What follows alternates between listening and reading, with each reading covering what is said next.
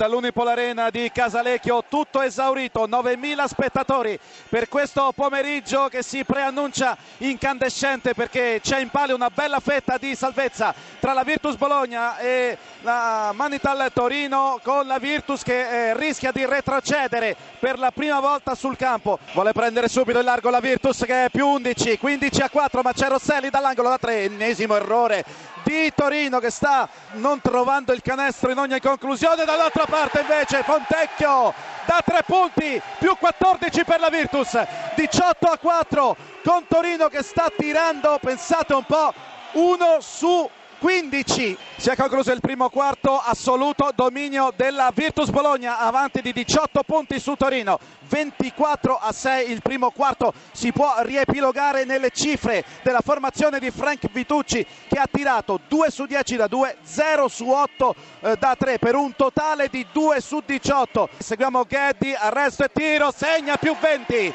più 20 Bologna, 26 a 6. Mancinelli serve Golding in punta, non tira il giocatore australiano. Ancora il pallone per Mancinelli, un secondo, non se ne sono accorti quelli di Torino e muore col pallone in mano. L'attacco di Torino, bruttissima scelta da parte della Manital, un risultato insospettabile possiamo dire alla vigilia di questa partita perché quando mancano 8 minuti e 44 secondi al termine la Virtus Bologna è avanti di 31 punti su Torino 65 a 34 non è più in dubbio la vittoria. Jerome Dyson uno dei grandi protagonisti del triplete di Sassari dello scorso anno. Fino a questo momento a 5 punti con 2 su 8 eh, al eh, tiro. Valerio Mazzola un fattore importantissimo in questa partita. Realizza nel frattempo il primo tiro libero.